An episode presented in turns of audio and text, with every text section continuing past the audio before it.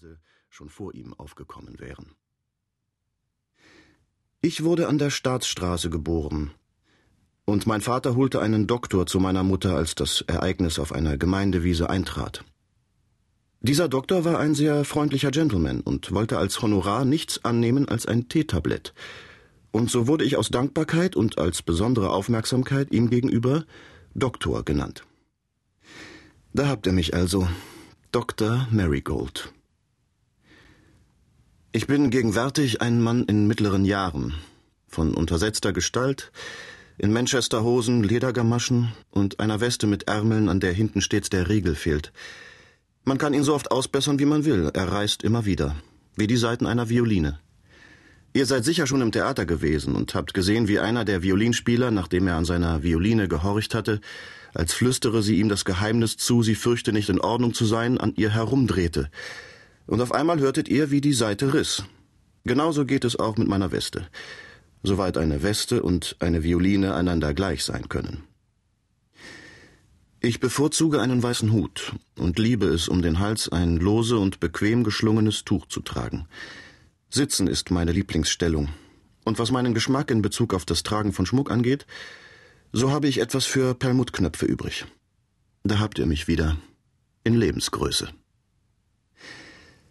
Da der Doktor ein Teetablett annahm, so werdet ihr vermuten, dass bereits mein Vater vor mir ein fahrender Händler war. Darin habt ihr ganz recht. Er war auch einer. Es war ein hübsches Tablett. Man sah darauf eine enorme Dame, die auf einem gewundenen Kiesweg zu einer kleinen Kirche auf einer Anhöhe hinaufging. Auch zwei Schwäne waren in derselben Absicht herbeigeflattert. Wenn ich sie eine enorme Dame nenne, so meine ich damit nicht, dass sie besonders breit gewesen wäre. Denn in dieser Beziehung war meiner Ansicht nach nicht viel mit ihr los. Aber sie war dafür umso höher. Ihre Höhe und Schlankheit war, mit einem Wort gesagt, die Höhe von Höhe und Schlankheit. Ich habe dieses Tablett oft gesehen, seitdem ich die unschuldig lächelnde oder was wahrscheinlicher ist, quäkende Ursache dafür war, dass der Doktor es in seinem Sprechzimmer auf einem Tisch gegen die Wand gelehnt aufstellte.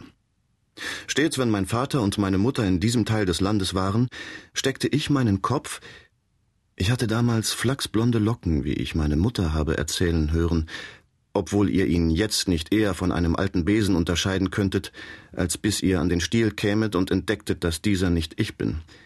Zu des Doktors Tür hinein, und der Doktor freute sich stets über meinen Besuch und sagte Aha, mein Herr Kollege. Komm herein, kleiner Dr. Med. Hast du Lust, ein Sechspenzstück einzustecken? Man kann nicht ewig weitermachen, wie ihr wisst. Und das konnte auch mein Vater nicht. Ebenso wenig wie meine Mutter. Falls ihr aber nicht, wenn eure Zeit gekommen ist, auf einmal abrückt, dann werdet ihr es stückweise tun, und es ist zwei gegen eins zu wetten, dass euer Kopf das erste Stück ist. Nach und nach verlor mein Vater den seinen, und meine Mutter verlor den ihren. Es war ganz harmlos, aber es versetzte die Familie, wo ich sie untergebracht hatte, in Unruhe. Das alte Paar begann, obwohl es sich zur Ruhe gesetzt hatte, sich gänzlich und ausschließlich dem fahrenden Handelsgeschäft zu widmen und war ständig damit beschäftigt, den Besitz der Familie auszuverkaufen. Wenn das Tischtuch zum Essen aufgelegt wurde, begann mein Vater mit den Tellern und Schüsseln zu rasseln, wie wir es bei unserem Geschäft tun, wenn wir Geschirr zum Ausschreien aufsetzen. Bloß hatte er das Geschick dafür verloren und ließ sie meist fallen, so dass sie zerbrachen.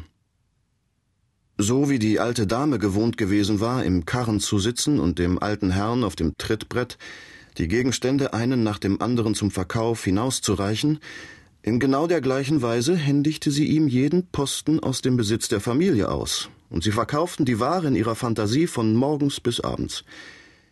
Schließlich rief der alte Herr, als er und die alte Dame im selben Zimmer krank im Bett lagen, in der alten marktschreierischen Weise aus, nachdem er zwei Tage und zwei Nächte lang kein Wort gesprochen hatte.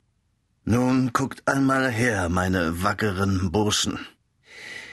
Als der Nachtigall-Club im Dorfe legt los, im Wirtshaus zum Kohlkopf und Hasen.